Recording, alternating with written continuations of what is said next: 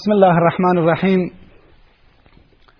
الحمد لله رب العالمين والصلاة والسلام على سيد الأنبياء والمرسلين محمد وعلى آله وصحبه أجمعين. دوستان بسیار عزیز و گرامی السلام علیکم و رحمت الله و برکاته. همچنان با سیرت گوهربار نبی مکرم اسلام صلی الله علیه و آله و سلم در خدمت شما هستیم.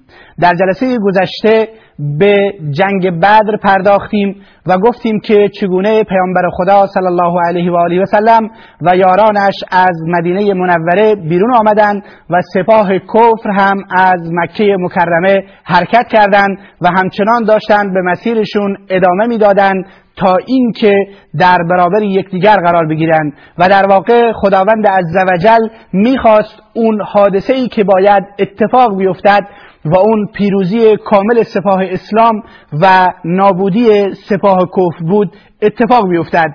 گرچه در میان مسلمانان هم یک تعدادی وجود داشتند که از رویارویی نظامی با سپاه کفر در واقع واهمه داشتند و نمی‌خواستند روبرو بشن. طبق تعبیر قرآن کریم در سپاه کفر هم کسانی وجود داشتند که تشویق می‌کردند ابو جهل رو که این رویارویی صورت نگیرد. اما با اصرار ابو جهل این مسئله منتفی شد و اونها به مسیر خودشون ادامه دادند و مسلمانان هم به مسیر خودشون به سمت جلو ادامه دادند. و پیامبر بعد از مشورتی که با صحابه کرد به این نتیجه رسیدند که در برابر سپاه کفر قرار بگیرند. به هر حال در مسیر راه پیامبر اکرم صلی الله علیه و سلم و ابوبکر گشتی زدند و پیرمردی رو دیدند و از اون پیرمرد پرسیدند که شما چه اطلاعاتی از سپاه کفر دارید؟ پیرمرد گفت که من اطلاع شدم که اونها فلان روز از مکه حرکت کردند و اگر این خبر درست باشد همکنون در فلان مکان هستند. و مردم مدینه هم فلان روز از مدینه حرکت کردند. اگر این اطلاعات درست باشد الان فلان جا هستند و به همان جایی اشاره نمودند که سپاه اسلام درش وجود داشت. بعدش پیرمرد پرسید گفت که شما از کجا هستید؟ پیامبر اکرم صلی الله علیه و آله و سلم فرمود ما از آب هستیم و به شدت از کنار پیرمرد دور شد. وقتی که این سخن رد و بدل شد پیامبر اکرم تقریبا اطلاعاتی از سپاه دشمن به دست آورد. پیامبر اکرم صلی الله علیه وسلم به مسیرش ادامه داد تا اینکه به چاهای بدر رسید. در اولین چاه بدر پیامبر اکرم صلی الله علیه وسلم خیمه انداخت و فرمود در اینجا ما جای می‌گیریم. یکی از یاران رسول خدا به نام حباب ابن منذر رضی الله تعالی عنه گفت ای رسول خدا من نمی‌دانم این جایی که شما می‌خواهید منزل بگیرید و در اینجا مستقر بشوید دستور خداست یا رأی و فکر و اندیشه خود شماست. پیامبر اکرم صلی الله علیه وسلم فرمود خیر این دستور خدا نیست و این وحی الهی نیست بلکه این رأی و اندیشه و توطعه در جنگ هست که ما می‌تونیم جایمون عوض بکنیم. در نتیجه حباب ابن منذر رضی الله تعالی عنه پیشنهاد داد گفتند که بریم و آخرین چاه بد رو تطرف بکنیم و در اونجا حوزی بسازیم و آب رو انبار بکنیم و بقیه چاهای بد رو پر بکنیم تا این گونه دشمن رو از آب محروم بکنیم.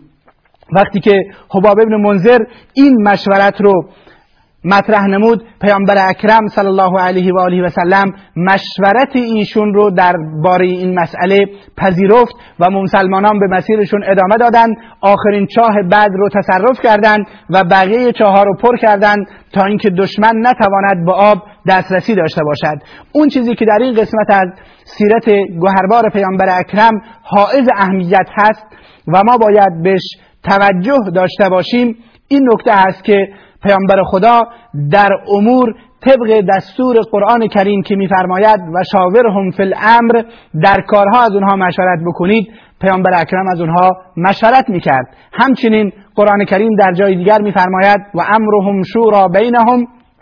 درباره ویژگی مسلمانان میفرماید که در امور با یکدیگر مشورت می‌کردند و این خودش اهمیت شورا و اهمیت مشورت رو در حیات پیامبر خدا صلی الله علیه و آله و سلم نشون میده و این میرسونه که پیامبر هم خودش مشورت مینمود در اموری که وحی نبودند و از جانب خداوند عزوجل نازل نشده بودند و هم صحابه رو بر اساس مشورت و شورا تربیت می نمود و این تربیت صحیح و درست نبی اکرم صلی الله علیه و آله و سلم بر اساس مشورت و شورا بود که وقتی که رسول خدا صلی الله علیه و سلم وفات نمود صحابه در سقیفه بنی ساعده جمع شدند و اونجا ابوبکر صدیق رضی الله تعالی عنه رو به عنوان خلیفه و جانشین در یک شورایی از مجموعه و اکثریت مهاجرین و انصار ابوبکر به عنوان خلیفه انتخاب شد. پس مشورت در اسلام از جایگاه بسیار بالایی برخوردار هست و مسئله شورا امرش بسیار مهم هست.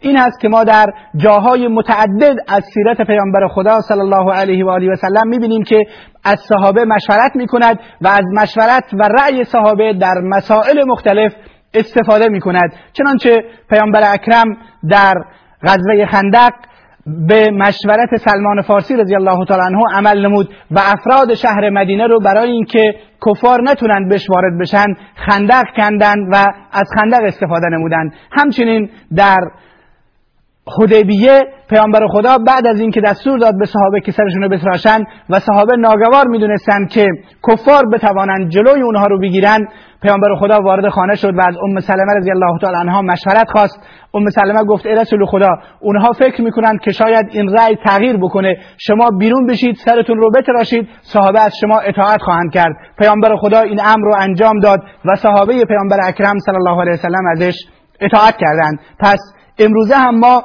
رهبران دینی ما و رهبران مذهبی و فکری ما و اساسا دعوتگرانی که در مسیر دعوت حرکت می‌کنند باید به رأی و اندیشه اطرافیان خودشون و شاگردان خودشون و کسانی که با آنها در مسیر دعوت حرکت می‌کنند به این باید اهمیت بدن و از رأی و اندیشه اونها استفاده بکنند و بر این اصل قرآنی که و شاورهم فی الامر و امرهم شورا بینهم عقب نمونند. اونطوری که این نکته رو ما در حیات نبی اکرم صلی الله علیه و آله و سلم کاملا مشاهده می‌کنیم.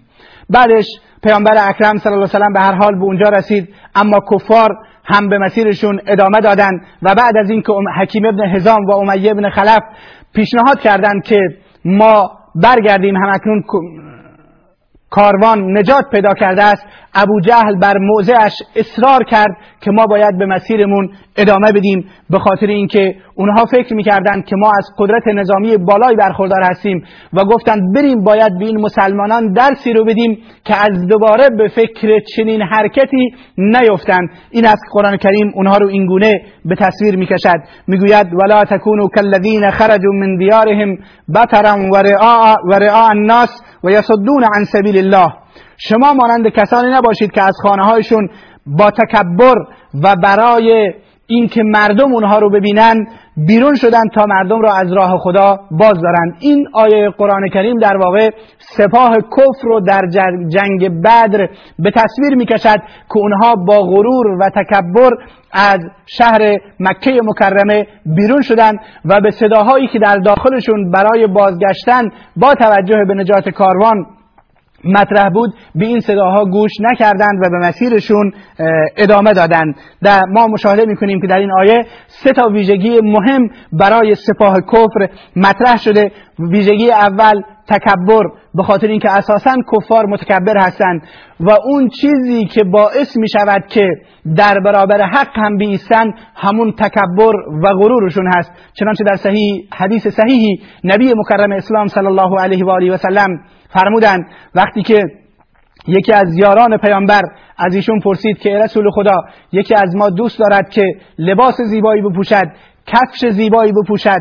آیا این تکبر به حساب می آید پیامبر اکرم صلی الله علیه وسلم فرمودند خیر این تکبر نیست. ان الله جمیل و یحب الجمال. خدا زیباست و زیبایی رو دوست داره ولی تکبر اسمش این است که شما حق رو نپذیرید و دیگران رو به دیده تحقیر نگاه بکنید. پس اساسا یکی از ویژگی های کفار تکبر ورزیدن هست و این تکبر هست که مانع پذیرش حق برای کفار میشه. ویژگی دومی که و اخلاق دومی که کفار ازش برخوردار هستن همیشه هدفشون از حرکتهایشون و رفتارهایشون مانور دادن و نشان دادن مردم هست که قدرتشون رو و اساسا امکانات مادی و معنوی خودشون رو به رخ مردم بکشند. این است که ابو جهل وقتی که مخالفت کرد با امیه ابن خلف برای اینکه برنگردند و به مسیر برای جنگیدن ادامه بدن گفتند ما باید بریم در بدر بمونیم.